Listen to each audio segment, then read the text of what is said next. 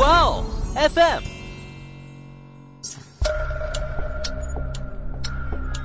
事件众说纷纭，案情扑朔迷离。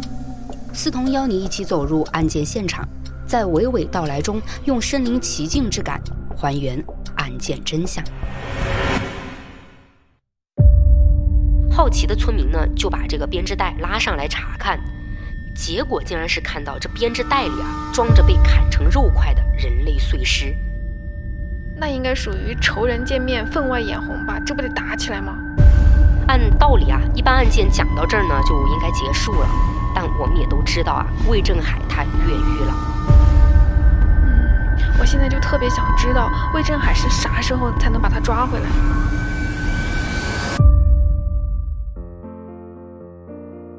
大家好，欢迎收听《爱因斯坦》，我是思彤，我是某某。今天呢，又来到了我们的听友特辑啦。本期案件是来自听友小猪佩奇内蒙古分歧的推荐。这个案件呢，真的可以说是可怕、紧张、精彩和奇妙。不是啥类型的案件啊？这一上来就总结这么几个词 啊！相信大家呢或多或少啊，其实都听说过咱们中国的十大悍匪。嗯，今天要讲的呢，就是其中一个。这个悍匪呢，还真的有点特殊啊！他是中国刑侦史上第一个通过电视发布通缉令来抓捕的罪犯，他呢，也是在建国以后被记录在册的第一个成功越狱的死刑犯，同时呢，还是第一个没有在判决书上签字的死刑犯。不是光他能越狱成功，就让我很惊讶了，好吧？嗯，这个案件到底是如何体现到我刚才说的什么可怕、紧张、精彩、奇妙呢？那我就马上开说。时间回到一九八六年十月二十号这天下午，西安市小寨东路派出所接到了群众的报警，报警人说呢，小寨东路的某个小区里面啊出事儿了。不仅有枪声传出来，还都出人命了。民警一听到报警人这样的描述，就立刻意识到这起案件有多么严重了。因为如果案件情况属实啊，那可就涉及到枪支了。这起案件就是什么呢？就是一起持枪杀人的大案。民警也就在接警之后呢，迅速赶到了报警人说的案发小区。而当民警们来到发生枪击案的屋子里时呢，就看到了令人震惊的一幕。只见白色的墙面和大门的门板上呢，都有着大片喷溅的血迹。屋内呢，则有两名女性倒在了血泊中，其中一名女性大着肚子，很明显啊是个孕妇，她是头部中枪，此时已经死亡了。不过，另一名女性身上呢没有枪伤，但她的腰部、腹部还有这个臀部啊，却布满了被刀捅刺的伤口。屋内地板上大量的血液呢，也几乎就是这名女性的血。但这名被刀捅刺的女性啊，也算是不幸中的万幸。民警赶到的时候呢，她还有呼吸，但由于失血过多啊，也已经是奄奄一息的状态了。于是民警就立刻将她送往了医院进行抢救。在这之后呢，警方经过初步了解，是得知了被送去抢救的伤者名叫廖伟丽，是案发的那间房子的主人。而在房子里被枪杀的孕妇名叫魏文华，她是廖伟丽的朋友。那由于这起案件情节严重，不仅两名受害人一死一伤，那名在逃的嫌犯呢手里还持有枪，这可就对市民的人身安全构成了威胁。所以，警局领导对这个案件非常重视，在案发后呢，就立刻成立了幺零二零持枪杀人案专案组，想要全力侦破此案。那专案组这边也就一秒都没耽搁啊，他们很快呢就制定了调查方向，一个是对案发现场进行细致勘查，一个呢是对廖伟丽的社会关系进行排查。嗯，社会关系的排查为什么只对廖伟丽呢？就不是还有那名怀孕的死者吗？哦，只针对这个廖伟丽进行排查呢，是有这么几个情况啊。先来说案发地，案发地点呢是在廖伟丽家，而廖伟丽家呀，装修的那是相当豪华，而且还摆着什么呢？有这个真皮沙发、电视机、冰箱这些。那这种配置啊，在当时呢，就不是普通收入的家庭能拥有的了。然后还有这个民警啊，在最开始到达案发现场的时候呢，是注意到廖伟丽家有被翻找的痕迹。基于这些呢，专案组是认为嫌犯的作案动机有可能啊是图财。那后来也的确是证实，廖伟丽家的三点六万现金被人拿走了。也就从廖伟丽家的情况来分析呢，专案组是认为嫌犯啊很可能是冲着廖伟丽去的，或者说呢是冲着廖伟丽的钱。不过这个时候就出现了一个疑问啊，嫌犯是怎么知道廖伟丽家有钱的呢？是事先踩过点儿吗？还是说他跟廖伟丽有什么交集呢？所以专案组的警员就希望通过排查廖伟丽的社会关系来得到一些线索。哦，嗯，那在专案组派出警员对廖伟丽的社会关系展开排查的时候呢，另一队勘察案发现场的警员啊就给专案组汇报了勘查情况。他们是发现廖伟丽家的大门上呢有十分明显的撬痕，而且在沙发下面啊有找到一根用螺纹钢打制的撬棍。专案组就判断嫌犯很有可能就是用这根撬棍撬开了廖伟丽家的大门。可专案组怎么都没想到，这番勘查之后发现的东西，竟然是让案件变得更加复杂起来。因为警员们在廖伟丽家里发现了大量的文物。那么问题就来了，廖伟丽家的这些文物是合法获取呢，还是非法所得呢？嫌犯的作案动机是否和这些文物有关呢？在八几年啊，家里能有大量文物，我怎么感觉就这个案件背后有点不寻常呢？诶，那来看我们这个专案组后续的一个调查情况啊，他们呢是调查过廖伟丽的，廖伟丽在当时啊并没有什么正当职业。可经济条件却非常优越，但他收入来源呢并不明确。再说那些放在廖伟丽家里的文物啊，数量多是多吧，但廖伟丽对待他们呢，却不像这个收藏爱好者啊那样会花心思去想着怎么摆放展示，反而大部分文物都是被胡乱的堆放在屋子里，有的文物呢，甚至就像是等着被出售的商品一样，整个的被包装起来了。所以专案组就怀疑啊，廖伟丽优越的收入很可能和这些文物有关。嗯，但在这个时候呢，专案组又没办法从廖伟丽那儿得到回答，因为廖伟丽被送到医院之后，虽然是脱离了生命危险啊，但她一直呢是昏迷不醒的，所以专案组又只能回到对廖伟丽社会关系的摸排上了。下面呢，我们再回到这个案发现场。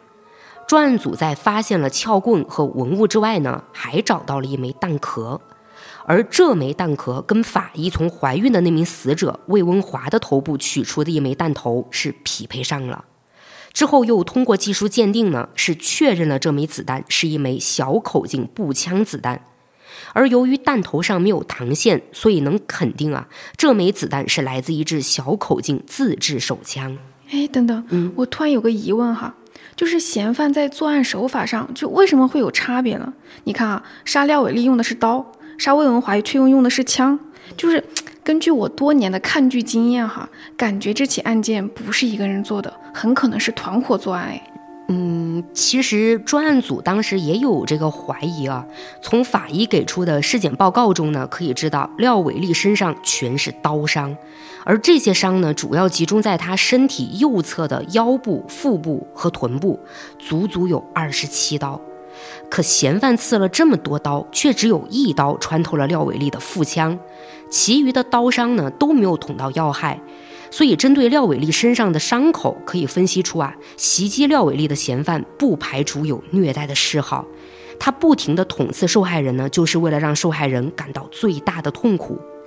但也因为这个嫌犯有这样的一个行为啊，正好给廖伟丽带来了一线生机。哎，这也是不幸中的万幸啊。对，再说这个魏文华的伤啊，最开始呢也有讲，他呢全身上下就只有头部的枪伤，还是一枪毙命的。所以专案组根据廖伟丽和魏文华身上的伤痕，就有了两个推测：一个是嫌犯是两个人，一个人用刀，一个人用枪；另一个推测呢，就还是认定嫌犯啊只是一个人作案，他是在面对两名受害人的时候，可能没办法同时控制住他们，也就担心呢会有人趁自己不注意啊去求救之类的，所以就先枪杀了魏文华，然后才开始慢慢的折磨廖伟丽。好残忍啊！嗯。此外呢，专案组还注意到，在案发的这间屋子里啊，除了廖伟丽的指纹外，就没有其他人的指纹了。因为这一点，专案组是认为这个嫌犯在作案的时候呢，可能戴着手套，或者是作案后呢，他对现场进行过清理。这也就说明嫌犯有很强的反侦查能力，很可能呢不是初犯，极有可能是惯犯。那就不排除持枪杀人案里的嫌犯在警局啊是有留下过案底的。那为了能缩小搜查范围呢，专案组这个时候就对已经掌握到的线索展开了梳理。首先，他们聚焦到了那根在案发现场找到的撬棍。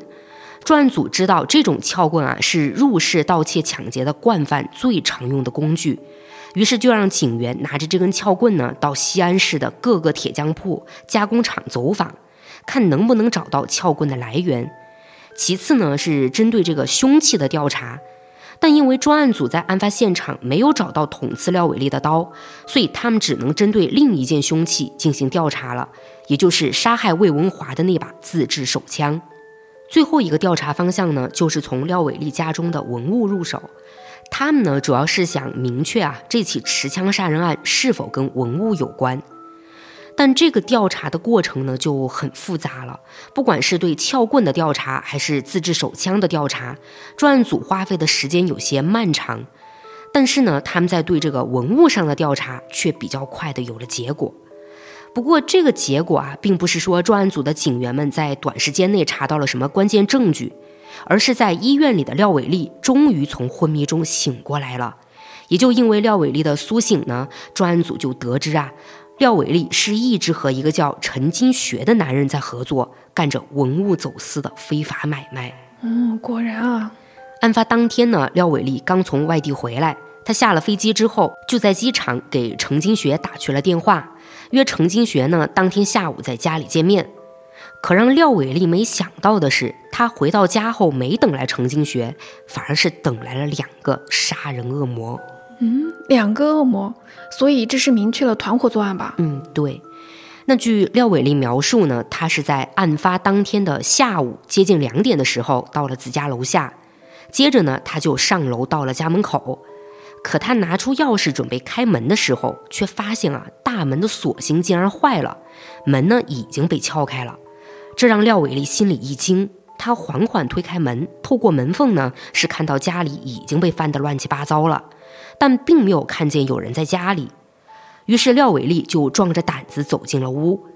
可他刚往屋里走了没两步呢，就发现一个穿着警服的男人不知道从哪儿啊就走出来了。而这个穿着警服的男人则对廖伟丽说呢：“我是公安局的，我们是来收缴赃物的。”廖伟丽听到“赃物”两个字，还以为呢是自己倒卖文物的事情被警察给盯上了，他心里呢就慌乱了。可正当他想给自己找个借口的时候，一只手突然就从廖伟丽背后伸了出来，并还死死地捂住了他的嘴。紧接着呢，廖伟丽就感到腰部一阵剧痛。也就是几分钟的时间，廖伟丽是被身后的人接连捅刺了二十多刀，他也就这样倒在了地上。当时呢，廖伟丽倒下的方向正好是对着房门口。也就在这个时候，他看见魏文华竟然是出现在了他家门口。廖伟丽原本想要出声叫魏文华离开，但他因为失血过多，完全没有说话的力气了，甚至这个意识啊也逐渐模糊起来。廖伟丽说，他只记得在彻底失去意识前呢，听到了一声枪响。很明显啊，这声枪响应该就是两名嫌犯中的一个对着魏文华头部开的那一枪吧。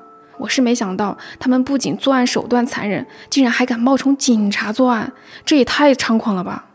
嗯，对这两名嫌犯的抓捕啊，是让专案组感觉到了压力。但也好在廖伟丽他是提到了一个叫程金学的人，所以专案组就将程金学列为了这起案件的重大嫌疑人。因为专案组认为啊，那两名进入廖伟丽家的歹徒呢，也有可能是程金学雇的，而程金学雇人来袭击廖伟丽，也就不排除啊是他们倒卖文物合作之间出了什么矛盾。可就在专案组对程金学的行踪展开调查的时候，新的案子却出现了，是在西安市曹家东巷里再次传出了一声枪响，这又是怎么回事呢？原来在幺零二零持枪杀人案发生后的某一天晚上啊，住在曹家东巷一零一号院的一个叫张玉山的男人被人袭击了。当张玉山的邻居们出来抓那个歹徒的时候呢，歹徒竟然是拿出枪朝民众射击。那接到报警之后呢，警方就迅速赶到了案发现场。而在警方赶到之前呢，张玉山因为腹部被刺伤，陷入了昏迷，已经被邻居叫来的救护车给送到了中心医院进行救治了。到达现场的警方呢，就先从张玉山的妹妹以及周围群众那儿了解情况。张玉山的妹妹告诉警方说，当天晚上他刚走到家门口，就看见一个黑影站在家里，而一旁的地上呢，哥哥张玉山已经一动不动地躺在血泊里了。张玉山的妹妹给吓坏了，就立刻一边向外跑，一边大声呼救。也就因为女孩这么一呼救啊，是立刻引起了附近邻居们的注意。黑影意识到啊情况不妙，也就迅速地跑出了屋子。并还在巷口呢，朝追来的人群开了一枪，也就因为这一开枪呢，黑影啊就给自己制造了逃跑的机会，他是立刻逃进了另一条更加幽暗的小巷，也就这么消失了。那张玉山妹妹的说法呢，警方也在附近的邻居那儿得到了证实，也就根据张玉山妹妹提到的黑影在巷口朝人群开枪这一点呢，警方也确实在对应的地方找到了一枚小口径手枪的子弹弹壳。而这起案件距离幺零二零持枪杀人案比较近，并且呢也涉及到一把小口径手枪，这样的一个相似性，就让当时接手曹家东巷案件的警方把这个案件呢移交给了持枪杀人案的专案组进行后续调查。那专案组接手之后呢，他们是立刻将这起案件中发现的子弹弹壳和持枪杀人案中的子弹弹壳进行了鉴定比对。那在等待比对结果出来的时候呢，专案组就去了中心医院，找了该案的受害人张玉山。这个时候的张玉山已经脱离了生命危险，人也清醒了。那张玉山在得知了专案组的来意之后呢，就讲述了整个案发经过，并且啊，还给案件的侦破提供了关键线索。张玉山说呢，因为自己父母早逝，所以他和妹妹一直是住在一起的。案发当天晚上，妹妹和男朋友出去看电影了，他就一个人在家里的客厅看电视。大约是到了九点多钟，张玉山突然听到院子里的大门处啊有响动。他开始呢是以为妹妹回来了，但等了两分钟都没见着妹妹进门，张玉山就以为妹妹啊可能是忘记带钥匙了，于是就准备出去开门。可没想到的是，他刚走出客厅，朝院子大门走了几步。一个黑影就忽然向他扑了上来，并用手死死地掐住了他的脖子。紧接着呢，张玉山就感觉到腰部和腹部那儿传来了一阵剧痛。之后他就意识到是那个黑影在用刀不停地捅刺自己。张玉山不知道黑影捅了自己多少刀，只是在剧痛中呢没了力气，很快就倒在了地上，昏了过去。说完这些之后呢，张玉山就说出了对于专案组来说最关键的线索。那就是张玉山曾见过这名歹徒。原来张玉山啊，在几个月前呢，跟别人合伙开了个烟店。由于当时钱不够，他就跟合伙人借了五千块钱。但这个生意啊是做赔了，合伙人呢就来找他要钱，可张玉山又实在拿不出钱，于是就一直拖着没还。而案发当晚，歹徒闯进张玉山家行凶的时候呢，就打着讨债的名义。也就是说，歹徒和那个合伙人有关系。嗯，是的，因为张玉山第一次见到这名歹徒呢，就是在烟店刚开张的时候。这名歹徒当时是和他的合伙人一起来到了店里，后来张玉山还和他们一起喝过酒。不过张玉山并不知道这个歹徒的大名，只知道对方的绰号啊叫小黑，是西安道北区很有名的混混。那在专案组获得了这条有价值的线索之后呢，技术部门那边对子弹的比对结果也出来了。可以确定的是，曹家东巷发现的弹壳和幺零二零持枪杀人案现场留下的弹壳出自同一把手枪。也就是说，这个以讨债为由刺伤张玉山的小黑，就是幺零二零持枪杀人案中的嫌犯之一。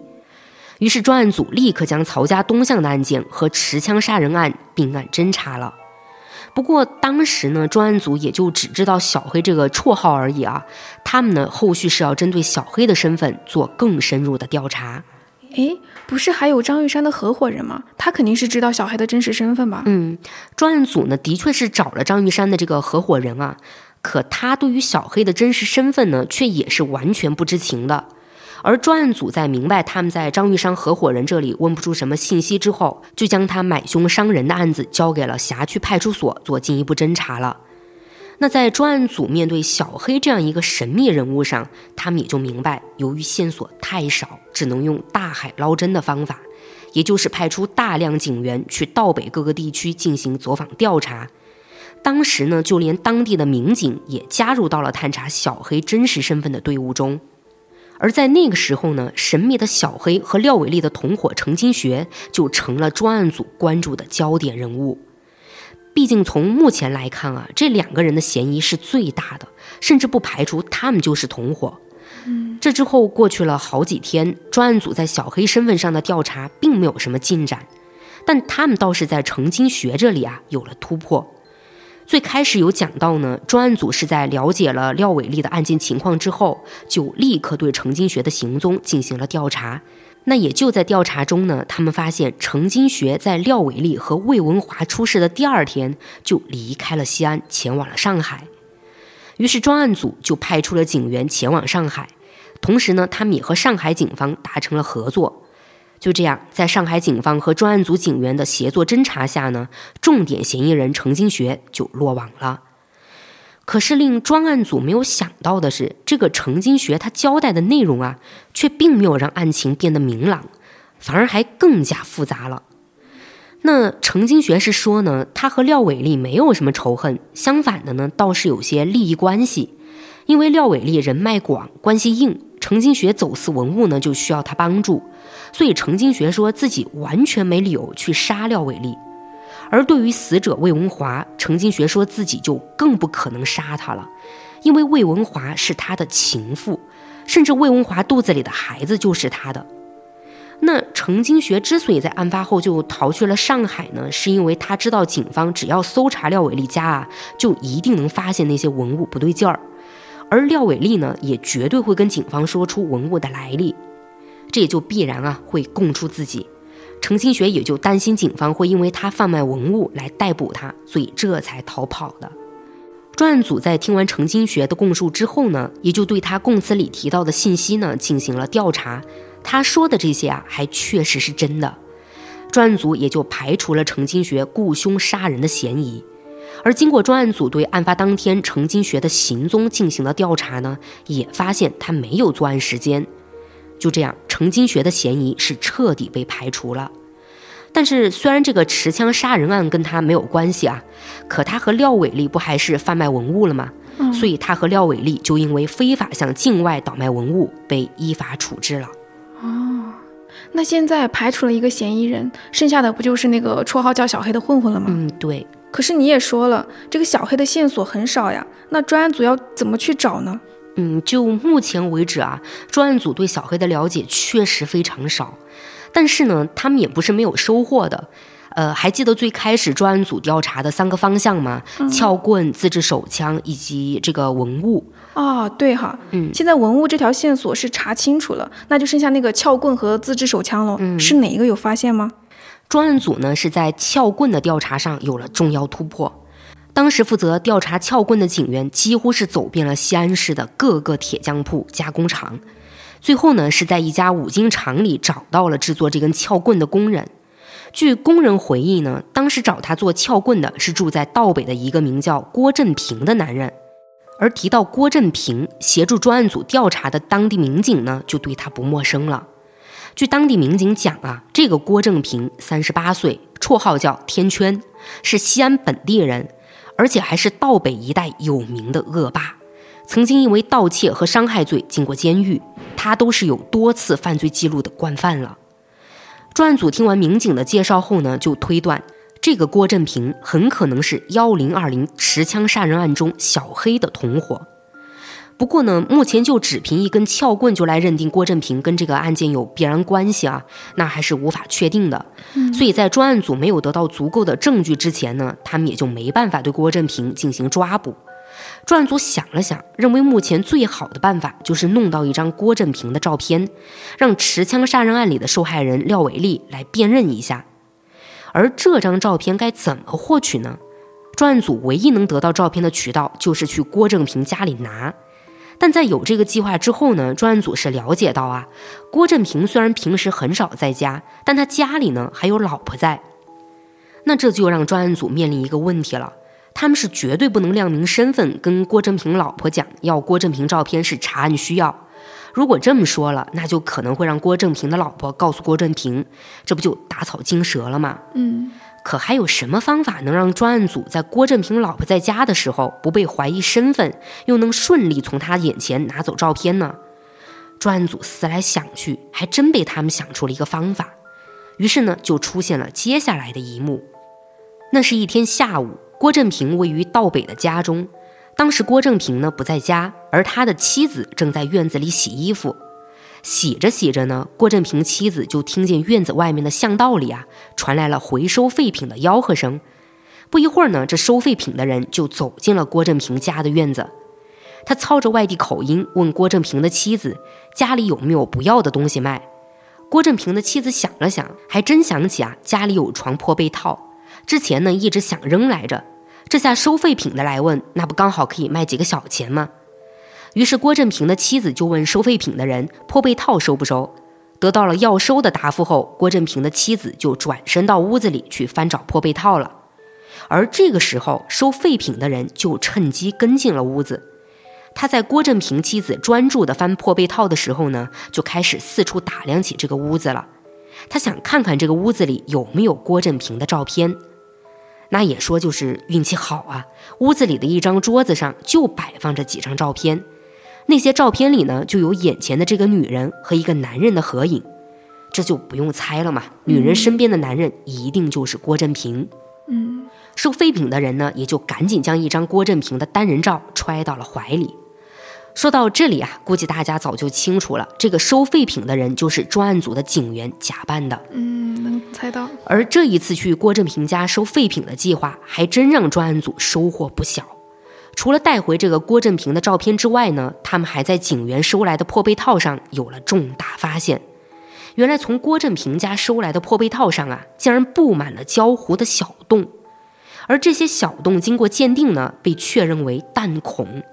因此，专案组推断这些小洞应该是郭振平试枪的时候留下来的。那现在事不宜迟了，专案组是赶紧将他们获取的照片拿去给了廖伟丽确认。而经过廖伟丽指认呢，郭振平正是案发当天穿着警服冒充警察的人。这一下呀，是人证物证都有了，专案组便立刻对郭振平展开了抓捕。他们呢是接连几天都在郭振平家附近蹲守，就等着郭振平出现。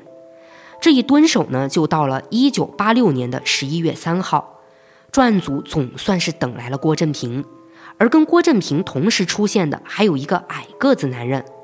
专案组的警员们等着两人朝郭振平家的方向走的时候，就迅速从后面跟了上去，也就这样呢，将郭振平抓获了。于是，在幺零二零持枪杀人案发生后的第十四天，主要犯罪人员郭振平就落网了。诶，那另一个矮个子的男人是小黑吗？哦，还不是小黑啊，这个矮个子男人呢，只是郭振平的一个小弟。他对持枪杀人案还有小黑做的案件啊，完全不知情哦。所以在专案组对矮个子男人进行了一番询问之后呢，他们的突破口就还是落在了郭振平身上。专案组是想从郭振平口中得知小黑的身份以及他们的作案经过，但这个结果啊，却让专案组失望了。因为郭振平在被捕之后呢，态度十分强硬。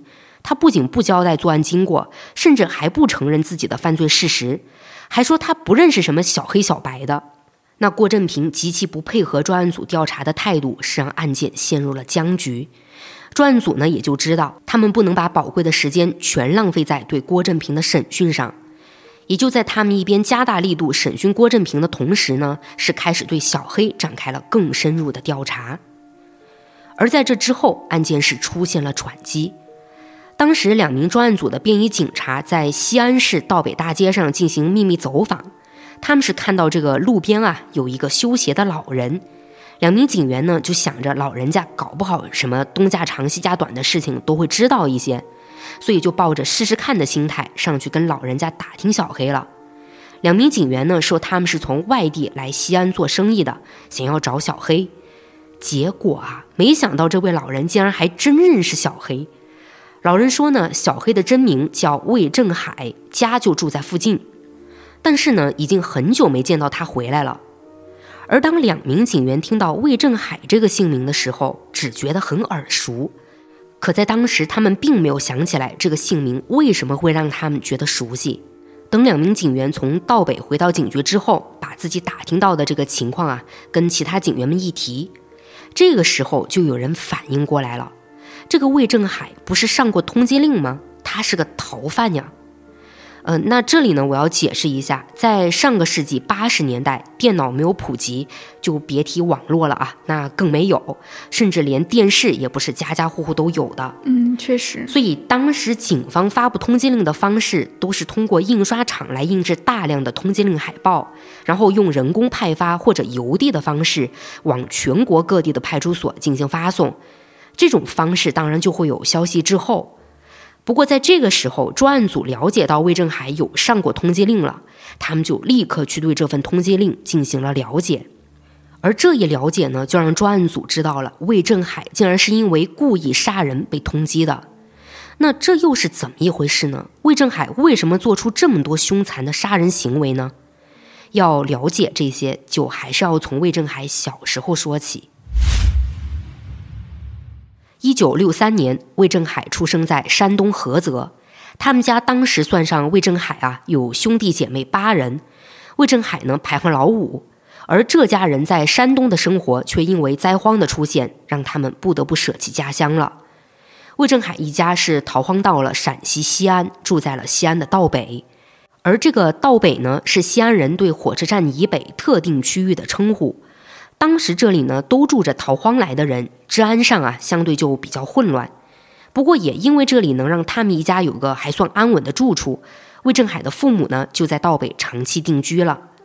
后来魏正海的父母还当上了铁路工人，生活上工作中也都很老实本分。那就靠着父母辛辛苦苦工作赚来的钱呢，这一家人的生活也算是有了一些起色。小时候的魏正海呢，其实是很聪明的。学习成绩一直都不错，到上初中那会儿呢，甚至还去了西安中学读书。这所中学啊，可是当时最好的学校。但可惜的是，上了初中的魏正海就没把心思放在学习上了，反而他是看到父母都去忙工作，不怎么管教他，就开始有了很多叛逆的行为。到最后啊，连性格都变了。魏正海变得特别暴虐，跟人一言不合就干架。后来，他凭借超高的战斗力，竟然还成了校园里的老大，身后呢是跟着一群小弟。魏正海就在大家都捧着他的环境里，慢慢的就认为自己说什么别人都会服从。那在他十六岁那年呢，也就因为他的狂妄啊，所以就犯事儿了。当时呢，魏正海还在学校里上课，但上着课呢，他就突然想去外面看个电影，也就这么偷摸着溜到了校门口。结果是被学校的门卫大爷给阻止了，可没想到，就因为大爷没让魏正海出校门，是彻底激怒了魏正海。他是从衣服兜里掏出了随身携带的刀，连捅了老人七刀，这直接造成老人重伤。这个事件发生之后呢，魏正海是立刻就被逮捕了，并以故意伤害罪坐了五年牢。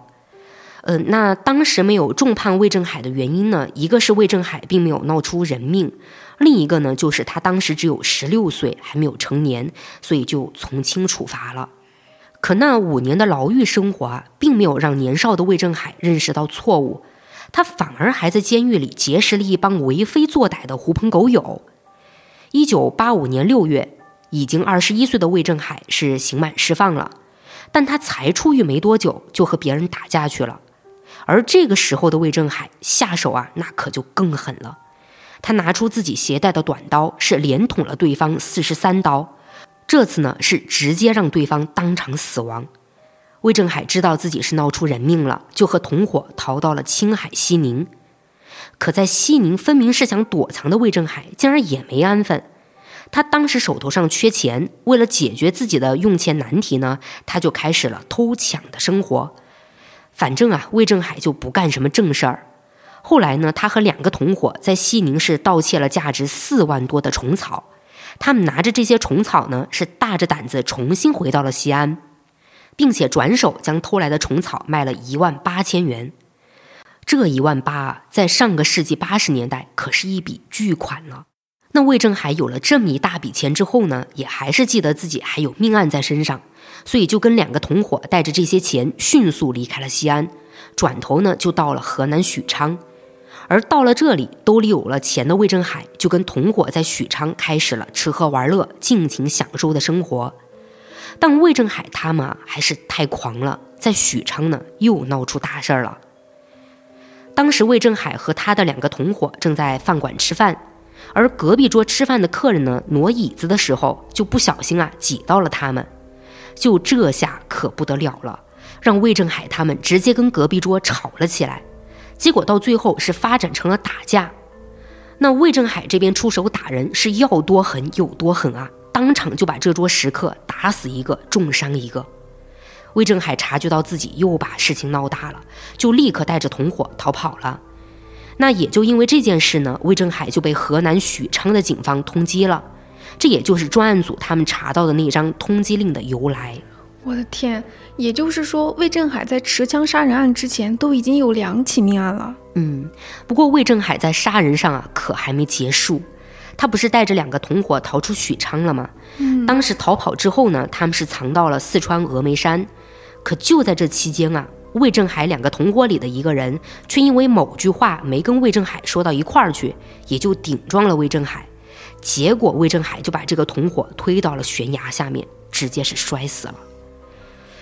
这之后没多久呢，魏振海又偷偷摸摸地返回了西安，而他却凭借自己出手狠毒以及做过五年牢的资历，竟然在道北一带混出了一点名堂，甚至到最后啊，还成为了道北这片区域的大哥。他身边呢是聚集了一群由地痞流氓组成的犯罪团伙。这个时候的魏振海就带着自己的小弟们，嚣张地干着偷盗、敲诈勒索、强买强卖等违法的事情。而他的一切犯罪行为都是想给自己搞钱来享受。哎，那现在专案组了解到了魏振海的情况之后，就是要逮捕他了吧？嗯，对。不过专案组在调查魏振海之后吧，就发现这个魏振海呢，不仅心狠手辣，而且还特别阴险狡猾。魏振海是知道自己有多起命案在身上的，所以做事呢，那是相当谨慎，而且还非常善于躲藏。专案组想要很快的找到他，并没有那么容易。那经过专案组一番研究呢，他们就制定了一个潜伏计划，也就是安排卧底潜入到魏振海的犯罪团伙中，搜索魏振海的行踪。可是专案组的计划还没有开始执行呢，西安城郊却发生了一起更可怕的惨案。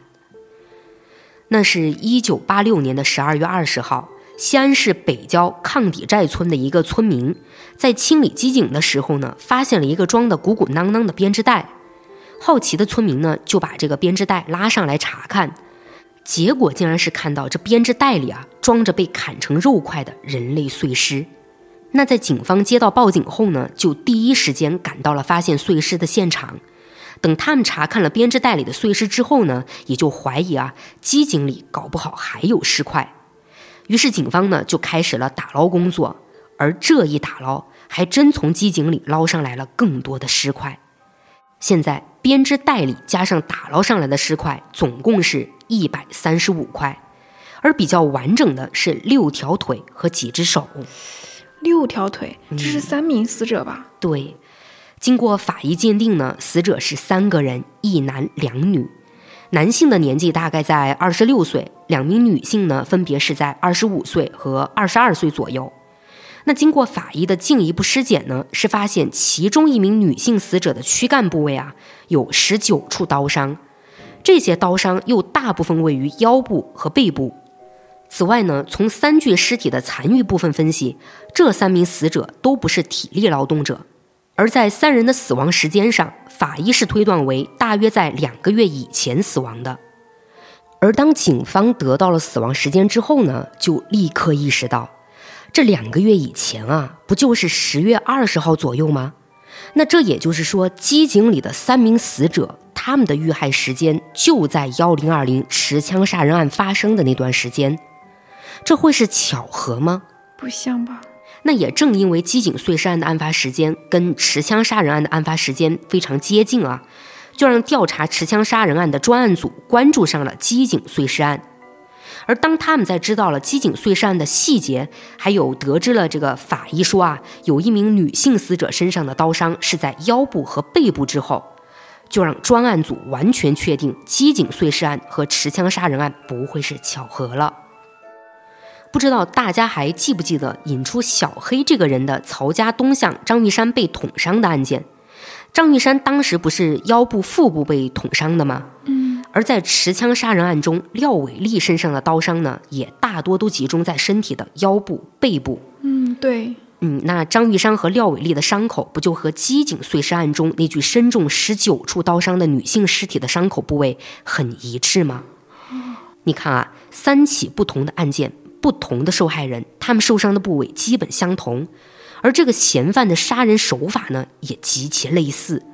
这就让专案组怀疑小黑魏振海不仅是机井碎尸案的凶手，还是持枪杀人案里捅伤廖伟丽的凶手。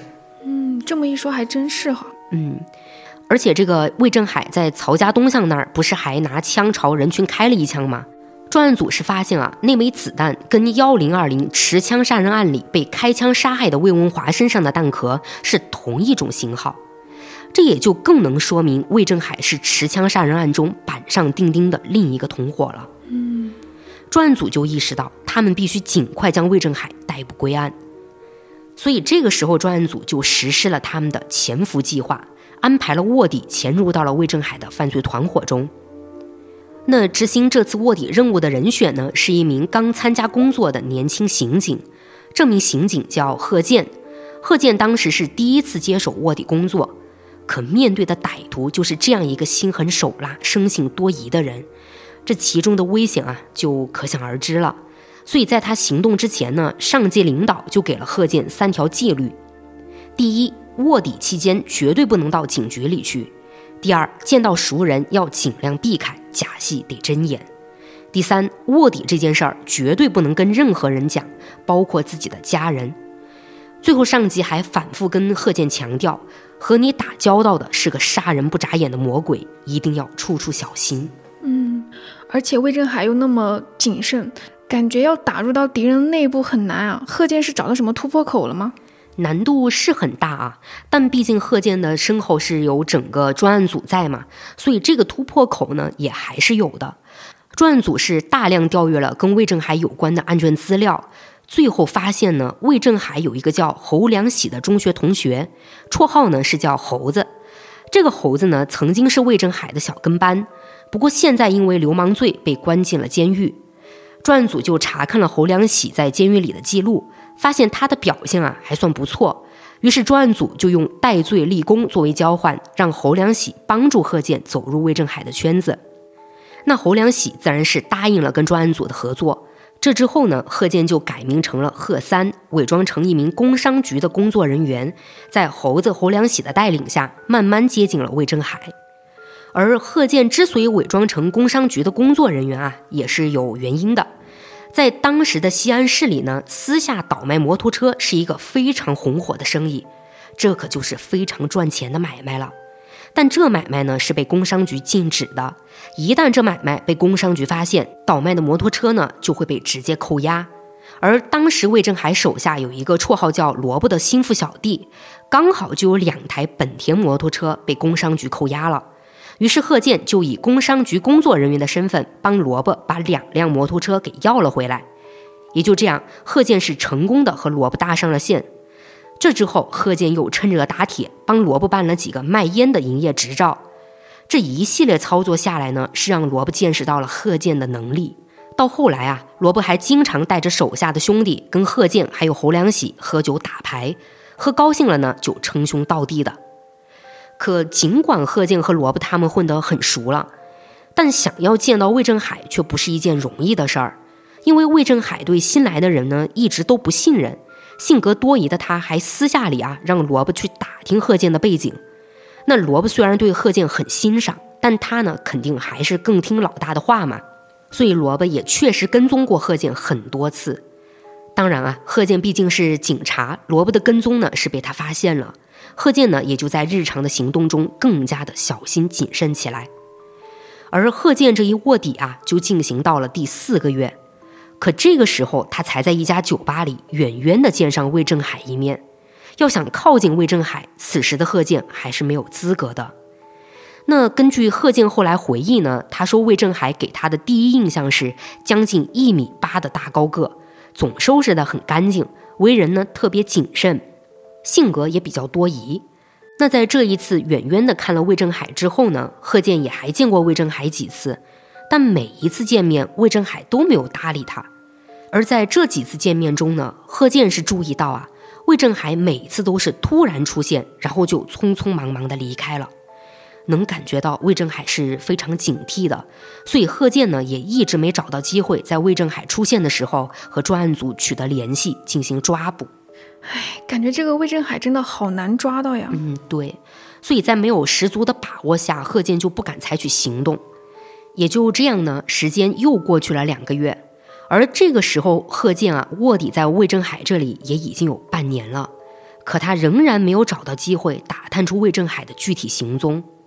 这个时候，贺建啊就有些着急了，因为他知道专案组乃至整个西安警方都将逮捕魏振海的希望放在了他身上。不过，虽然说当时贺建是有些着急了啊，但他呢也没有乱了阵脚，反倒是呢，贺建决定做个局，把魏振海给逼出来。而这个局的诞生，还是来源于贺建用自己工商局工作人员的身份，帮了道上一个叫蔡老八的人做事。也因为帮蔡老八做事呢，贺建就无意间得知啊，原来蔡老八和魏振海有过节。那就在某天中午呢，贺建就让猴子侯良喜把蔡老八和魏正海的心腹萝卜同时给约出来喝酒了。而蔡老八和萝卜其实并不知道这场饭局有对方，所以当两人在饭桌上碰面之后呢，那气氛啊还真是尴尬到了极点。那应该属于仇人见面分外眼红吧？这不得打起来吗？嗯，一开始呢还没到动手这一步啊，因为当时请客吃饭的是贺建嘛。贺建之前不是都帮过这个蔡老八和萝卜的忙吗？嗯，所以这两人呢，就冲着贺建的面子，在饭局的前半段都是压着心中的不爽，勉强和平共处着。但贺建呢，并不希望他俩这么和平，于是他就给侯良喜使了个眼色。那侯良喜这个猴子多聪明啊，他毕竟也算是专案组的人，所以就懂了贺建的意思。侯良喜呢，就在饭局上故意发牢骚，说小黑魏正海不够意思，原本是想见他的，怎么就一直不露面呢？而萝卜作为魏振海的心腹，那肯定是要帮自己老大说话嘛。于是萝卜呢，就找各种理由来替自己的大哥解释。结果蔡老八就听不下去了，在一旁呢就开始贬低魏振海。这一来二去的，蔡老八和萝卜话里的火药味啊就起来了。说着说着呢，两人都激动起来，也就动手了。那蔡老八和萝卜带着来的小弟见他们打起来了，肯定就要帮忙呀。于是到了最后，两边的人是打作了一团，直接打得把饭馆都给砸了。而这一幕也正是贺建最想看到的画面。果然不出所料，没过几天呢，贺建就从侯良喜那儿得知魏振海知道萝卜被蔡老八给打了，是决定亲自出马收拾蔡老八。魏振海是让手下的所有兄弟第二天早上九点在尚德路一家烟店门口集合，然后一起出发去找蔡老八算账。贺建呢就在第一时间将这个消息传回给了专案组，专案组上下一致认为这就是逮捕魏振海的绝好机会。于是当天夜里，专案组便制定好了抓捕计划，并且在第二天一大早就对尚德路进行了周密部署。包括贺建在内的三十多名便衣警察，在尚德路附近呢布下了天罗地网，只等魏正海出现。我怎么觉得这剧情发展不会那么顺利呢？哎，还真是啊！当时呢是一九八七年的六月三十号，从早上八点，蹲守在各处的警员就开始紧张地等待魏正海出现了。可到了魏正海说的九点集合时间，警员们呢却没有见到魏正海和他的手下。专案组的警员呢就继续沉住气，耐心的等到了十点多，可魏正海和他的手下还是没出现。这个时候，专案组就觉得有些不对劲儿了。魏正海和他的手下都没有出现，难不成是察觉到这次的抓捕行动了吗？贺建呢也就赶紧跟侯良喜确认了魏正海的动向。这一问才知道啊，生性多疑的魏正海竟然是把找这个蔡老八算账的时间呢改到了中午十二点。唉，能理解，就是魏正海为什么那么难抓了，真的太谨慎了。嗯，对。不过，对于这个时候的专案组来说啊，魏正海只要不是察觉到他们的行动计划，确定这次会来就行。嗯，那专案组的警员们呢，就继续等到了中午十二点。而在十二点十三分的时候，一辆出租车就停在了烟店的门口。不一会儿呢，出租车的车门就打开了，萝卜和一个身材魁梧的高个子男人从车上走了下来。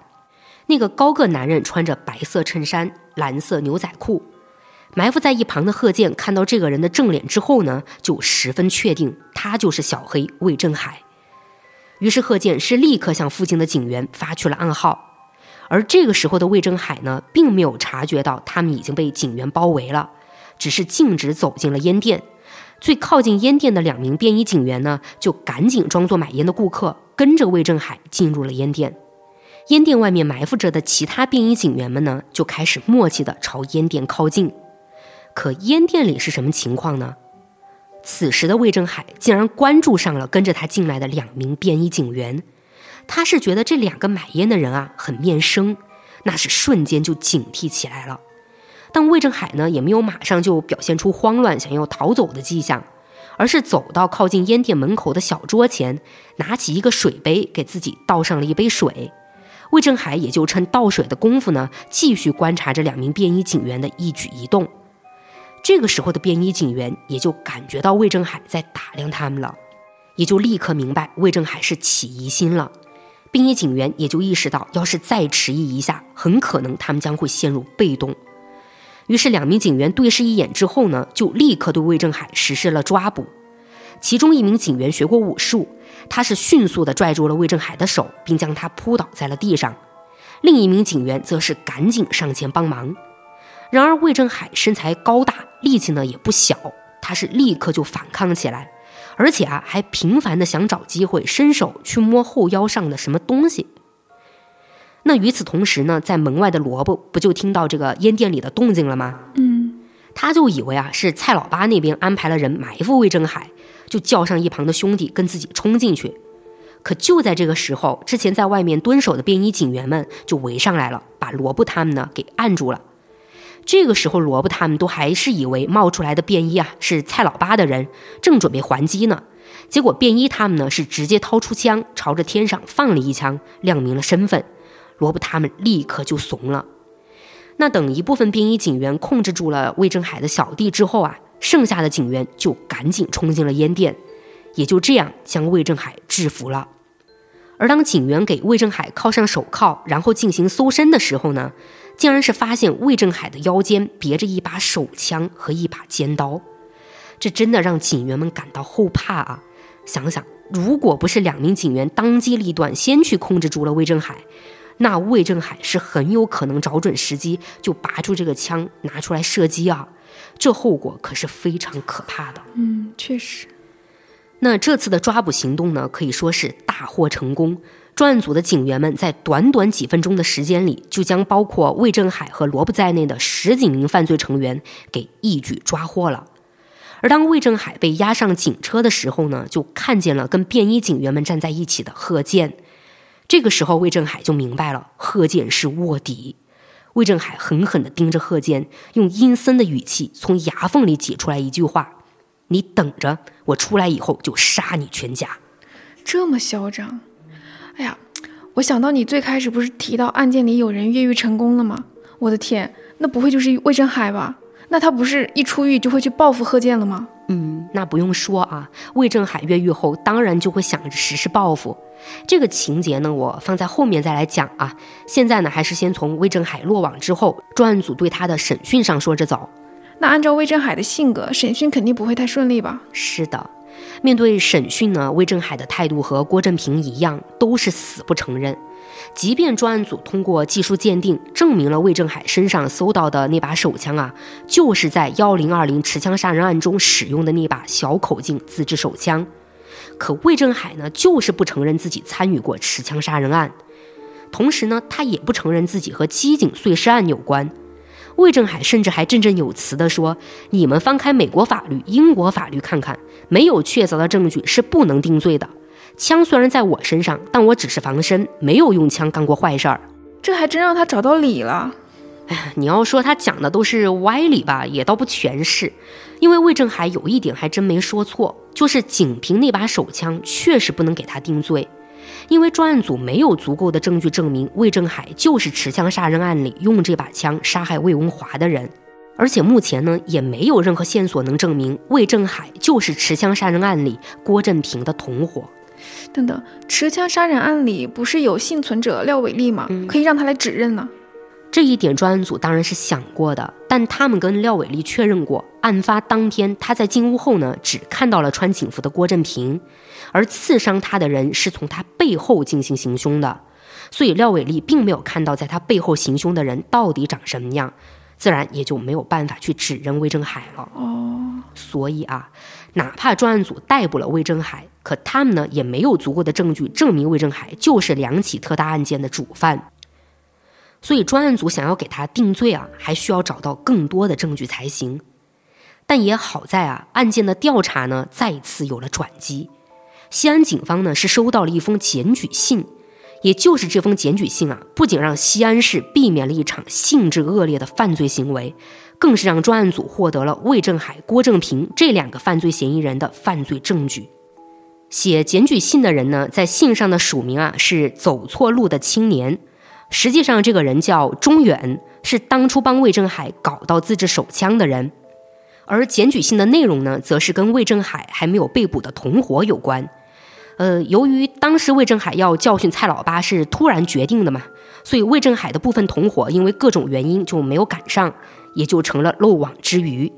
而等魏振海被警方逮捕之后呢，这些漏网之鱼啊，不仅不害怕，反而还想要策划一场更大的犯罪行动。他们呢想跟警方做交易，以此来救出魏振海。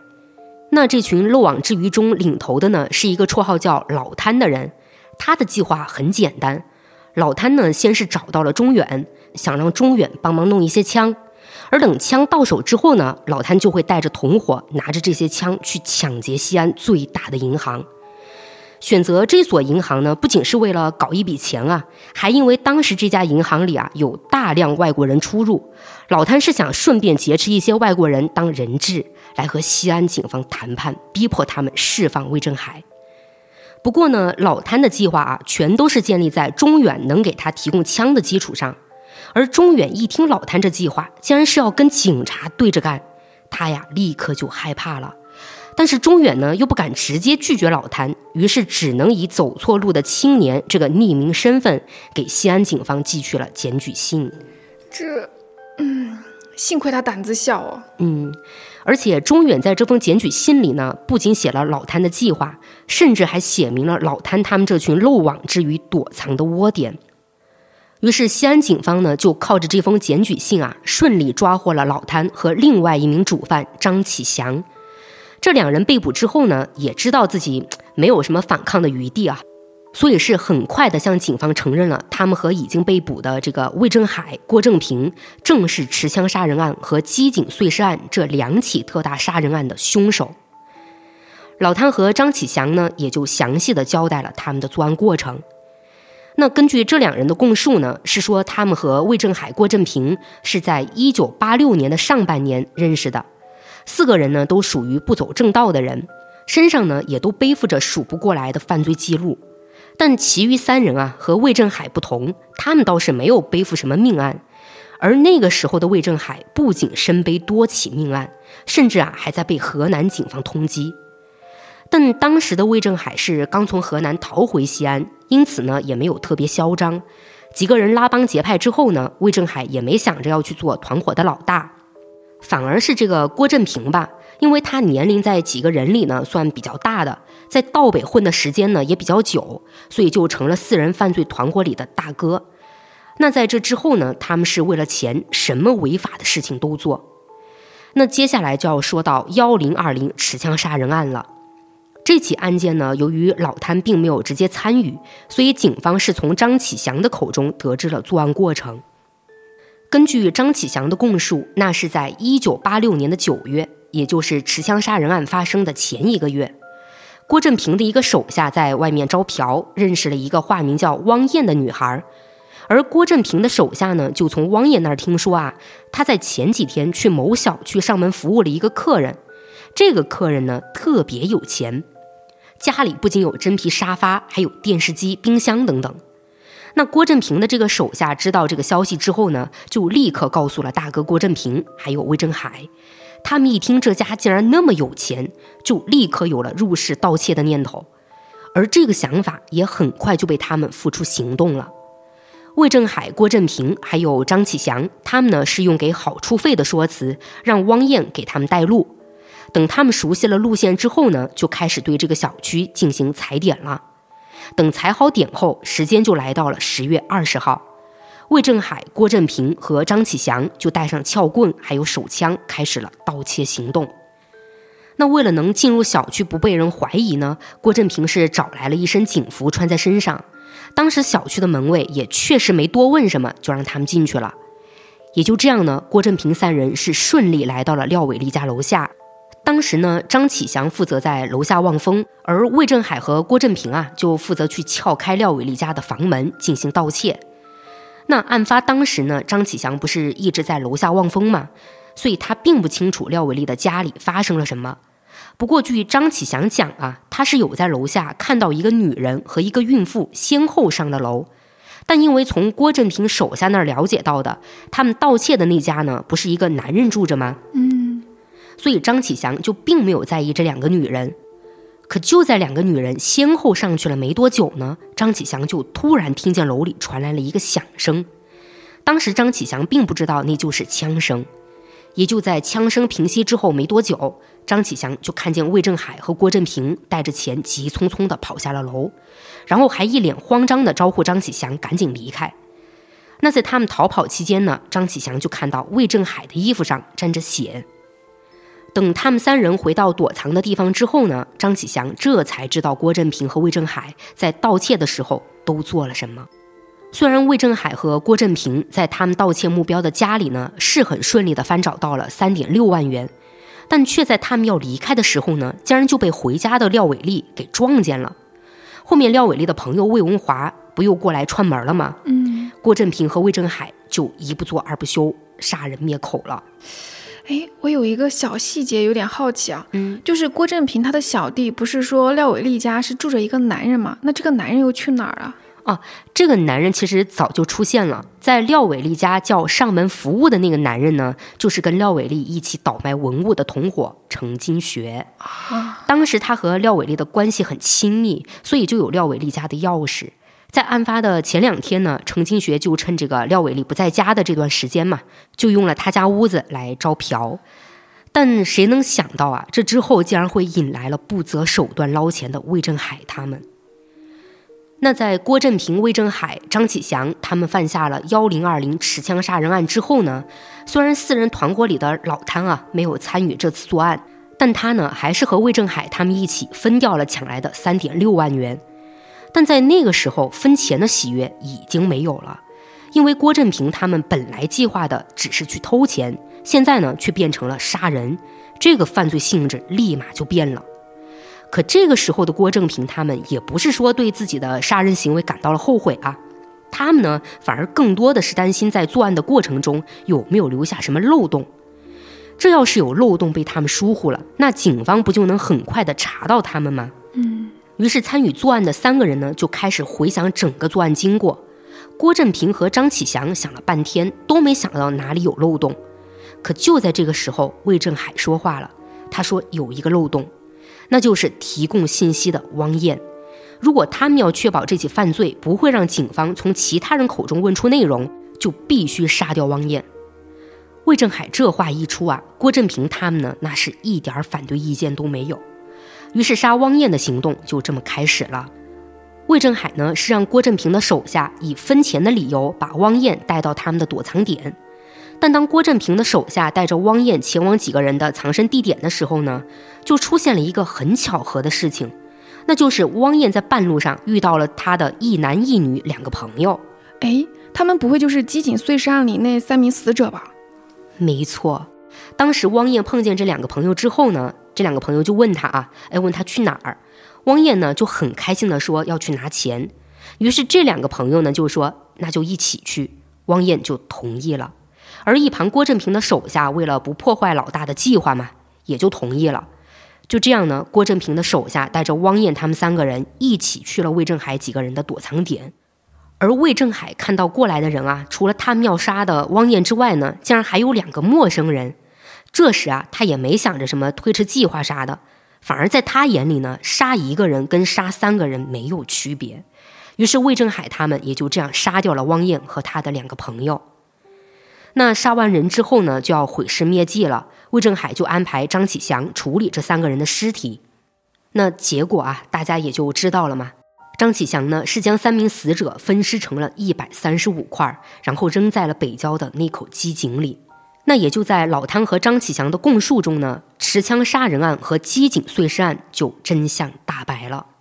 那现在有了老汤和张启祥的供词，那魏正海和郭振平应该就没有办法去抵赖了吧？嗯，对。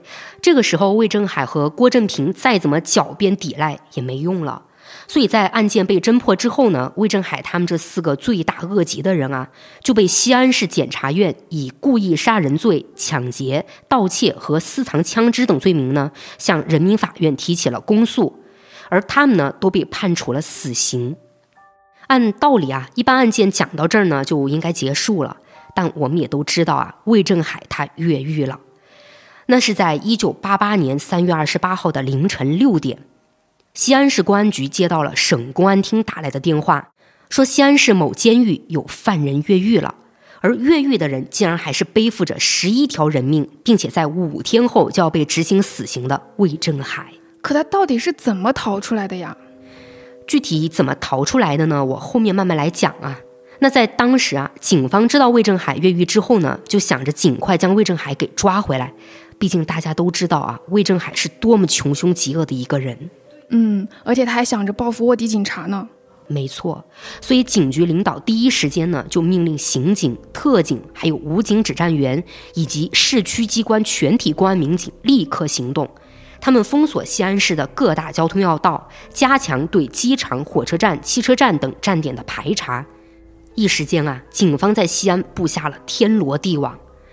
那之前我有讲过啊，当时通缉令不都是要先去印刷，然后再派发吗？这相当耗时，可在魏正海越狱之后，警方就将魏正海的通缉令投放在了电视上，这也是中国刑侦史上第一例通过电视播放的通缉令。当时警方这么做的目的呢，也就是抓紧一分一秒搜查到魏正海的踪迹，绝不能让他逃出西安。那就在警方布控好一切之后，他们也还是派出了警员去到了关押魏正海的监狱了解情况。也就是想要知道魏振海到底是怎么从戒备森严的监狱里逃走的。要知道啊，监狱里可都是五米的高墙啊，上边呢还有高压电线，武警还拿着枪，每天二十四小时轮番站岗把守。更别说这个魏振海啊，他还是个重刑犯，手脚可是戴着手铐和脚镣的。都这个样子了，他怎么可能越狱成功呢？他这样都能越狱出去，真的很让人震惊啊！嗯，我下面呢就来讲魏正海到底是怎么成功越狱的。当时呢，魏正海是被关在西安市某监狱的五号牢房里。刚进去的时候呢，魏正海是闹起了绝食，于是狱警呢就指派了一个叫齐向东、一个叫牛伟的犯人来跟魏正海住同一间牢房。这么安排的目的啊，除了让他们给魏正海喂水喂饭，不让他绝食之外呢，也是想防止魏正海有其他自杀或者不轨的行为。可就这么一个安排，却还是让狡猾的魏正海发现了越狱的机会。这一天呢，有狱警啊要对每一间牢房做例行检查，可当他刚走进魏正海的牢房，就听见隔壁的犯人发生了激烈的争吵，然后没过多久呢，就变成了斗殴。附近的狱警听到这动静，都赶过去制止了。而魏正海这间牢房里的狱警呢，也不例外，是慌忙跑出去，也想制止隔壁犯人的打斗。可他这么一转身一跑啊，他身上背着的一把维修工具钳子，竟然就掉出来了，直接是落在了魏正海的牢房里。魏正海就趁狱警一个没注意，是赶紧一脚踩在了钳子上。等狱警慌里慌张的转身关上魏正海这间牢房的门的时候呢，也就自然没发现钳子。魏正海等狱警走了，就左右打量了一下同牢房的狱友。他们两个人呢，是在隔壁牢房的吵架声起来的时候就被吸引走了注意力，也就压根儿没注意到魏正海踩着一把钳子。于是魏正海就在所有人都关注上打架的时候呢，就把这钳子用布条拴上，吊在了茅坑的木板下面，也就这么神不知鬼不觉的呀，把钳子给藏了起来。后来这个丢失钳子的狱警呢，也察觉到钳子不见了，他是把监狱上上下下、里里外外都找了个遍，但始终没有找到。他就以为啊，钳子可能是丢在外面的什么地方了，也就没继续在监狱里找了。可是，即便那两个被狱警指派来看着魏振海的犯人没有发现他藏钳子，但按道理啊，魏振海之后要是去使用这个钳子的话，两个犯人不就直接能反手一个举报了吗？哎呀，要说啊，也就是有这两个看着魏振海的犯人，魏振海呢才能顺利打开手铐脚镣，并且越狱成功。说实话啊，当时魏振海虽然有了这把钳子，但他不是一直戴着这个手铐吗？他要想自己用钳子来打开手铐脚镣，那是做不到的。所以在这个时候，魏正海就意识到自己必须要有帮手。于是魏正海呢就把帮手的人选放在了身边的这两个犯人身上，也就是齐向东和牛伟。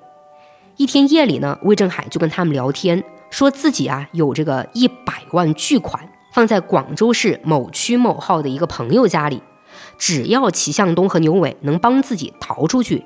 这笔钱就归他们了，一百万啊！这笔钱对齐向东、牛伟来说呢，简直就是天文数字。这样的诱惑怎么可能抵挡得住呢？也就这样，魏正海是成功的将齐向东和牛伟发展成了自己的帮手，并且呢，也说服了他们替自己打开手铐脚镣。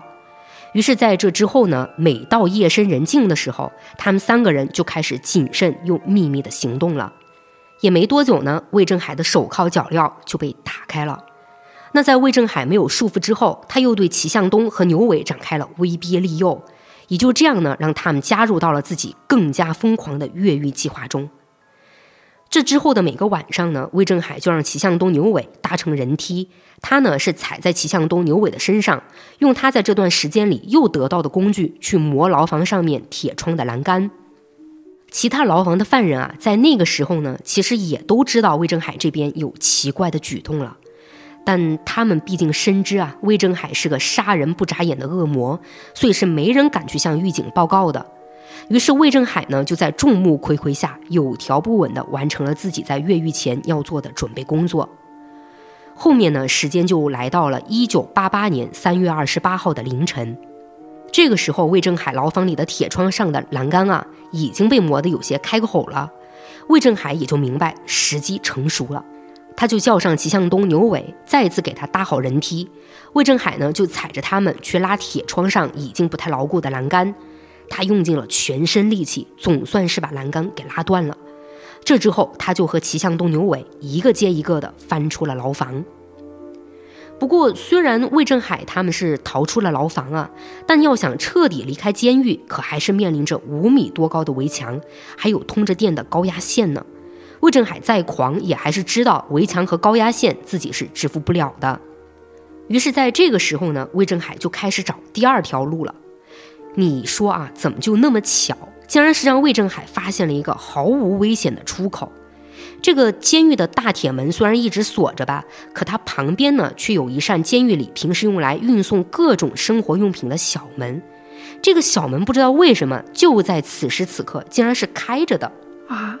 但是就算门是开着的，那监狱这个地方不应该是层层防守的吗？门口应该有警卫吧？那他们怎么还跑得掉呢？要说怪啊，就怪在这儿。当时魏振海也清楚门那边可能有警卫把守。但他想了想，自己都走到这一步了，横竖都是死。那如果跟他们拼一拼，万一有成功逃出去的希望呢？嗯，于是魏振海就带着齐向东和牛伟，硬着头皮朝小门走去了。他们三个啊，当时都以为会跟这个门口的警卫搏斗一番，结果一出门，魏振海他们三个人是狂喜啊！这门外竟然没人看守，于是他们呢就这么侥幸的逃出了监狱。呃，分开逃走前呢，他们还约好了一个会合地点。我的天，说实话，魏振海这场越狱啊，真的是充满了巧合。没错，现在魏振海和齐向东、牛伟，嗯，不就越狱成功了吗？嗯，才开始呢，讲到西安警方知道魏正海越狱之后，是布下了天罗地网来追捕他们。那也就在魏正海越狱的第二天，也就是一九八八年的三月二十九号，齐向东呢就在陕西省渭南市富平县落网了。四月一号的时候呢，牛伟是在河南省洛阳市被捕了。仅仅三天时间，跟魏正海一起越狱的两名同伙就被抓了回来。可唯独这个魏振海，西安警方是没有发现他的一点踪迹。警方呢就把获得魏振海行踪的目光落在了齐向东和牛伟身上，也就对他们进行了高强度审讯。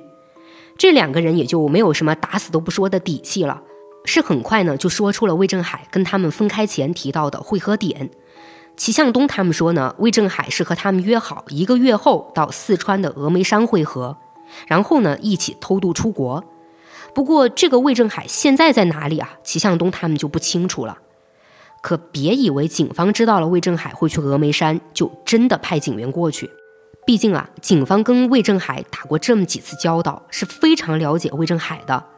魏振海其实压根儿就不可能跟齐向东、牛伟在峨眉山会合。而实际情况则很有可能是魏振海早就预判到了齐向东他们肯定会被抓，所以呢，故意说出这个会合点，目的就是为了让齐向东他们被抓之后说出这个地点来干扰警方的调查，也用这种方式呢来增加自己的逃跑时间。嗨，说白了，这两个同伙从一开始就是魏振海的工具人呗。嗯，不过齐向东他们虽然没有给警方带来魏振海的具体行踪啊。但他们呢，也还是告诉了警方这么一个事情，说魏振海啊，曾在他们面前不止一次的说，他只要出去了，一定要报复两个人，一个是贺建，一个是王爱军。那贺建呢，大家熟悉啊，就是卧底到魏正海身边的警察，而这个王爱军呢，则是魏正海被捕之后负责审讯他的警员。由于审讯过程中他们之间发生了一些不愉快，所以魏正海呢，就对他怀恨在心了。齐向东和牛伟还跟警方说啊，魏正海不仅说要杀了这两个人，还要杀了他们全家。那听到这么一个信息，警方是立刻把贺建和王爱军的家人全都保护了起来，而王爱军和贺建呢就没有退缩，是更加积极的调查寻找着魏振海。嗯，魏振海在暗处，他们在明处，还是很危险的呀。不过话说回来哈，这个时候魏振海应该不会在顶峰作案了吧？毕竟当时警方是在整个西安市里找他，所以啊，按照他的性格，说不定已经都逃出西安了呢。逃呢，倒还没有逃出西安啊。魏振海当时反而是躲在西安的。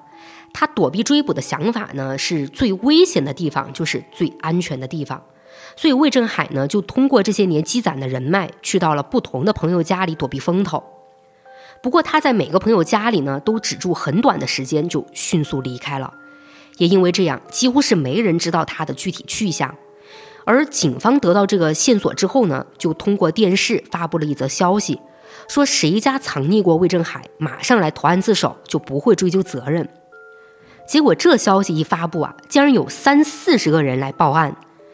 那从这一点上啊，我们就能看出魏正海的狐朋狗友真的挺多的，而且呢，也还能从魏正海多次更换住处这一个行为上，知道啊，他是更加谨慎了。他的反侦查能力呢，也确实比较强。嗯，太狡猾了。嗯，那在警方对魏正海的抓捕上，是转眼就过去了一年，警方还是没有发现魏正海更多的行踪。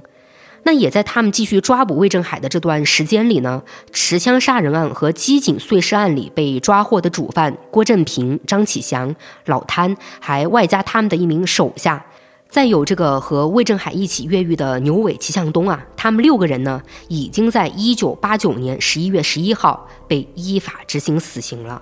嗯，我现在就特别想知道魏振海是啥时候才能把他抓回来？嗯，那继续说回魏振海的行踪上，按理说呢，一般人越狱逃亡躲过风头之后，肯定是夹着尾巴做人的，但魏振海就偏不，他是干什么呢？他反而是一直在暗中扩张势力。魏振海在躲藏的这段时间里啊，是反思了自己的失败。他认为自己之前是吃了没文化的亏，接触的那些兄弟呢，档次太低了，都成不了大气候。这次越狱成功，也算是他魏振海好不容易拼来的第二次生命。他就想着呀，一定要干大事。那想要干大事呢，就有两样东西不能缺少，一个是人，一个是钱，而且还有一个先后顺序。那就是先得有人才能搞钱。于是魏振海呢就开始想办法拉拢那些他觉得有能耐的人来壮大自己的犯罪团伙。最开始他是找到了自己的发小谢峰，结果通过谢峰呢是结识了有些手段的王玉安、郭公道。呃，我先来简单的说一下这个谢峰，他呢是魏振海的发小，他是比魏振海大四岁。谢峰呢是出生在高级知识分子家庭的，但命运弄人啊，他们家经历了一些事情，就被各种看不上和打压，也因为这样呢，让谢峰开始仇恨社会了。而王玉安和郭公道这两个人呢，都是背着命案在躲避抓捕的人，因为认识谢峰，就躲到了他家里。现在谢峰这儿又来了个越狱出来的死刑犯魏振海，那这四个人就有聊不完的共同话题和目标一致的追求了。当然啊，那就是为了钱。所以他们呢是一拍即合，成立了一个名叫“星火联合体”的犯罪组织。魏振海呢主管政治思想工作，而王玉安和郭公道负责搞经济。这俩呢是去云南边境买枪贩毒。也就从那个时候起，魏振海开始把自己打造成一个能文能武的领袖人物。他经常呢给手下开会，强调干大事儿要有计划、有组织、有步骤。呃，当然啊，魏振海这个犯罪团伙不会是天天只开会，他们更多呢还是落实在行动上。也就在这么一天，谢峰呢到西安市西八路一个老人的家里打麻将。这位老人呢叫岳德林，年轻的时候是一名铁路工人，他退休之后呢就用多年的积蓄跟老伴在家里做起了生意。也就是开了家烟店，那在卖烟之余呢，岳德林又在家里摆了几张桌子供人来打麻将，而谢峰啊就是这儿的常客了。那因为谢峰经常来打麻将，就让他注意到岳德林家里呢有一个保险柜，而岳德林是经常将做生意赚到的钱和自己的进货款都放在这个保险柜里。谢峰还刻意的观察了一段时间。他发现岳德林放在保险柜里的钱，有时候啊会有将近二十多万。这笔钱那是让谢峰彻底心动了。于是他呢就把这个消息告诉给了魏正海他们。这几个人一听，就立刻定下了作案计划。也就在一九八九年十一月二十五号的晚上，他们行动了。这天晚上大概九点多的时候，魏正海他们四个人呢就敲响了岳德林家的门。因为谢峰是经常来岳德林家打麻将嘛，所以岳德林知道门外有谢峰之后呢，就对跟谢峰一起来的魏振海他们没什么防范。那在他听到这四个人说要买烟之后呢，岳德林就开了门。可岳德林刚把门打开一条小缝，门外的魏振海他们就用力把门推开，一拥而入了。当时呢，魏振海是率先控制住了岳德林，他用刀顶在了岳德林的脖子上。而郭公道呢，是拽过来了岳德林的妻子，并逼问出了保险柜的钥匙。当他们拿到钥匙，打开了保险柜呢，就看到里面存放着十三点八万元，这让魏振海他们高兴坏了，于是就赶紧拿来袋子开始装钱。可谁曾想啊，就在这个时候，竟然有警察在门外开始敲门了。哇，来得好及时啊！嗯，之所以会有警察出现呢，那还要说岳德林的儿子。在魏振海他们进到岳德林家之后没多久啊，岳德林的儿子呢就回来了。但他刚走到家门口，就听到屋里的动静不太对。而当时呢，岳德林的儿子就立刻跑到了铁路公安值班室去报了警。也就这样，两名公安干警就火速赶到了岳德林家门口。当时呢，两名公安干警是想试图说服魏振海他们放弃抵抗，主动开门出来。可丧心病狂的魏振海哪会那么轻易就出去认罪啊？他一点犹豫都没有，竟然是从腰间摸出了一颗手榴弹，直接是从门上面留着的这么一个小窗户上啊给扔了出去。这手榴弹的出现是让门外的两名公安干警完全预料不到的，但好在呢，他们反应也算迅速。就在手榴弹爆炸的瞬间呢，是往外跑开了，但手榴弹的威力毕竟还是大，两名干警呢就受了重伤，倒在了血泊中。而此刻屋里的魏振海一伙人呢，就趁乱啊朝岳德林捅了几刀，然后是赶紧通过岳德林家厨房的后窗逃出去了。等支援的警力赶到的时候呢，魏振海他们四个人啊早就没了踪影。那在这起案件里，当时被手榴弹炸伤的警员呢，因为伤势过重，就一直在医院抢救，而岳德林呢却不治身亡了。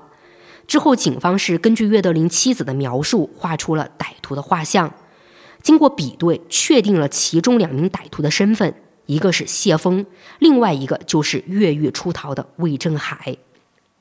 而发现魏振海的消息，也就报给了调查魏振海的专案组。至此啊，时隔一年半的时间，专案组终于有了魏振海的行踪。可这背后却是两名重伤的警员和一个市民的生命。唉。但当专案组以为这次能快速查到魏振海的时候呢，却没想到一直以来做事都很张狂的魏振海啊，这一次却选择了低调。魏振海他们四个人从岳德林家逃出来之后呢，就回到了位于金花小区的窝点。这个时候，魏振海看着抢来的钱，立刻给大家制定好了行动计划。他先是给王玉安一笔钱，让王玉安呢到兰州贩毒，目的是壮大团队资金。接着呢，魏正海又给郭公道和谢峰两人一笔钱，让他们去云南买枪，来提升团队的战斗力。那在魏正海给他们都安排好之后呢，就要求他们天亮之后马上出发。其实魏正海这么安排呢，也算是让谢峰他们啊出去躲避风头。不过魏正海呢，倒还是留在这个金花小区啊，等他们回来。这么看来，专案组想要找到魏振海他们就很难了呀。嗯，是的，魏振海这么小心翼翼、低调的躲着呢，就直接是躲到了年底。而王玉安、郭公道还有谢峰呢，也确实就在分头行动了一段时间之后，带着魏振海心心念念的东西回来了。王玉安是带回来了贩毒赚到的一大笔钱，而谢峰和郭公道呢，则是带回了二十把五四式手枪，还有一把勃朗宁手枪以及两千多发子弹。有了钱，有了枪之后呢，魏振海就以别人的名义在西七路上开了一家烟店，表面上是卖烟，其实他呢是拿来贩毒和卖枪的。不过，也就在谢峰他们回到西安之后啊，专案组呢对谢峰的追查就有了进展。他们是直接锁定了谢峰躲藏的窝点，也就是金花小区某单元五楼的位置。不过，在专案组查到这个窝点并进行监视之后呢，是发现魏振海当时呢并没有和谢峰他们在一起。从专案组开始监视的那天起，魏振海就没有在金花小区出现过。那专案组在这个时候就没有贸然行动，他们是继续对谢峰一行人进行监视。想要等魏振海出现之后再一举抓获，也就这么监视着啊，时间就到了一九九零年的一月二十九号，这一天呢是大年初三。可让专案组意外的是，竟然在这一天啊出了岔子，没想到谢峰他们竟然被长乐坊派出所的警员给抓走了。派出所不应该是专案组去抓捕吗？嗯，那这到底是怎么一回事儿呢？原来，在一九九零年一月二十九号下午两点左右，一名五十多岁的老师是急匆匆地走进了长乐坊派出所。他报案说呢，有人朝他金花小区的家里开了枪，家中的窗户上还留下了一个弹孔。听到这样一个说法，长乐坊派出所的警员就立刻到了这位老师的家里去进行现场勘查。他们呢也就发现老师家中的窗户玻璃上有一个圆圆的孔洞，而窗户对面的墙上呢还有一个较深的坑洞。民警仔细检查那面墙呢，竟然还从墙里面挖出来了一枚变了形的子弹头。这枚子弹头经过民警判断呢，确认是来自五四式手枪的子弹。然后民警就从子弹打来的方向进行分析推断。是认为啊，子弹射出的方向应该是从对面五楼一个房间的阳台上打过来的。于是民警就立刻来到了对面五楼的那间屋子进行调查。当时民警进去呢，是发现这间屋子里的人啊正在聚餐，好像呢是在给谁庆祝生日。而当时长乐坊派出所的民警呢，并不知道的是，这群人里就有着王玉安和郭公道。那民警呢是控制住这间屋子里的人之后，就对整个屋子展开了搜查，也确实就在这间屋子的地板上找到了跟摄像老师家的那枚子弹头相对应的弹壳。于是民警就直接将这间屋子里的人全都铐上了，把他们带回了警局。当时呢，长乐坊派出所的民警担心还会有其他同伙过来，所以是留了几名警员在屋子里蹲守。结果啊，还真被他们蹲到回来的同伙了啊！也就这样把谢峰抓了。嗯，没错，也就在当天晚上啊，蹲守在屋子里的民警呢，就抓到了回来参加聚会的谢峰。当时他们还从谢峰身上搜出了一把五四式手枪。这下子，魏正海手下的这群人就这么阴差阳错的被长乐坊派出所的民警给一网打尽了。那当时呢，专案组和长乐坊派出所并没有联合办案，所以虽然说谢峰这群人被抓啊，也算是好事，但专案组却担心魏正海得知消息之后呢，会立刻出逃。嗯，确实啊。这一次可是把魏振海的主要同伙全部都给抓了。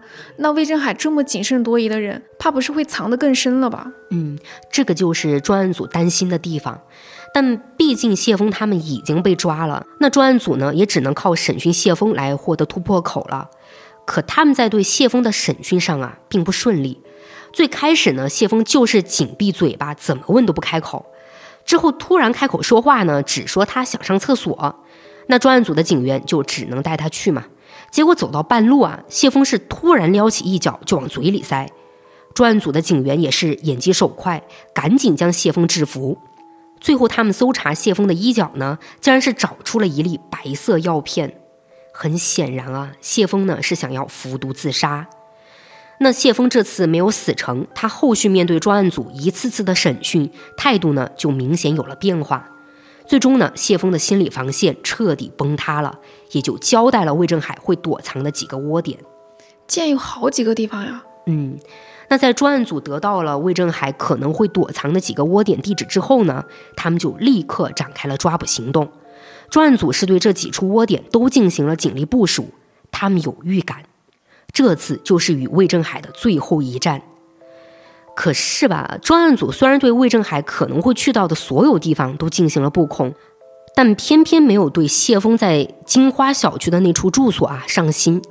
之所以会不在金花小区加强警力布控呢，主要还是因为专案组想过，谢峰这群人已经在金花小区被捕了，那么生性多疑的魏正海不可能不知道这个情况，他呢也就不太可能会重新回到金花小区。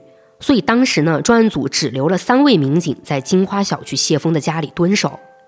可要说啊，就是各种让人意想不到，魏正海竟然压根儿就不知道谢峰他们已经被抓了啊，是有点意外啊。嗯，那其实魏正海呢，没跟谢峰他们在一起的时候，也并不是说他又跑到其他地方躲起来了，他呢，其实是在大年初一的时候啊，去了自己的一个情人家里住。而魏振海晚上住在情人家里呢，白天啊就跑到这个派出所门口转悠。他之所以会去派出所门口呢，其实就是想找贺建还有王爱军。魏振海还没有忘记要对这两名警察实施报复。哦，对，我记得你之前也说，警方是将贺建和王爱军的家人都给保护起来了。嗯，没错，就因为这样呢，魏振海是没有机会对两名警察的家人动手。于是呢，他就干脆直接来找贺建和王爱军。不过，魏正海在派出所附近观察了好几天，根本就没见到这两个人。那也就因为魏正海一直专注着找贺建他们，这期间呢，他也就没有和谢峰他们联系过。所以，魏正海呢就不知道自己的同伙竟然全都被逮捕了。好，下面呢就来讲专案组对魏正海的抓捕。这个时候是一九九零年的一月三十号。这天晚上七点左右呢，金花小区谢峰家门外啊，就响起了敲门声。在屋子里的民警朱瑞华就走到房门口，把门打开了。而开门之后，朱瑞华就看见门外啊，正站着一个戴着口罩的男人。朱瑞华一愣，这男人是谁？会是魏振海吗？但由于当时楼道太黑了，朱瑞华并没有在第一时间认出魏振海来。嗯，也有可能是当时大家确实都觉得魏振海不会来金华小区，所以都没有这个意识吧。那当时呢，反倒是门外的魏振海啊，他发现开门的人不是谢峰，就立刻察觉到了怪异，便迅速从衣兜里掏出了手枪。魏振海是一点都没犹豫啊，直接对着朱瑞华的眉心就扣下了扳机。天哪！魏振海扣下扳机的那一瞬间呢，是以为怎么着都能干掉眼前的陌生人了吧？可这命运啊，就是很奇妙，这枪竟然没响。而民警朱瑞华呢，也瞬间就做出了反应，他是一把就掐住了魏振海的脖子，跟魏振海扭打在了一起。之后，在屋里听到动静的另外两名民警呢，也都跑了出来，一起将魏振海给抓住了。就这样，越狱潜逃二十个月的魏振海，在西安警方的不懈努力下，终于再次被抓捕归案了。我现在有点震惊哈，就是魏振海的枪怎么会没响呢？就当然，我不是说就应该响哈，只是好奇。就因为魏振海也不是第一次用枪了，没见到说他的枪会卡壳什么的吧？就真的像你说的很奇妙啊。嗯，说实话啊，这个事情就连逃过一劫的朱瑞华都觉得神奇。后来经过技术部门对这把枪进行分析，还有这个魏振海自己讲述的一个情况呢，也才让大家明白了这把枪在当时为什么没有射出子弹。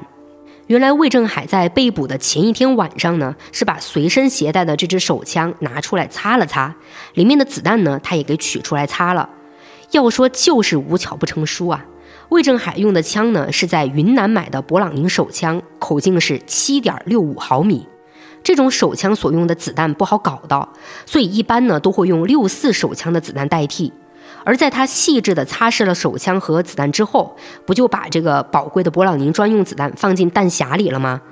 当时勃朗宁的专用子弹只有四发，魏振海将这四枚子弹放入弹匣后呢，就觉得不保险，于是又将两颗六四手枪使用的子弹放在了弹匣的最上面，将弹匣彻底装满了。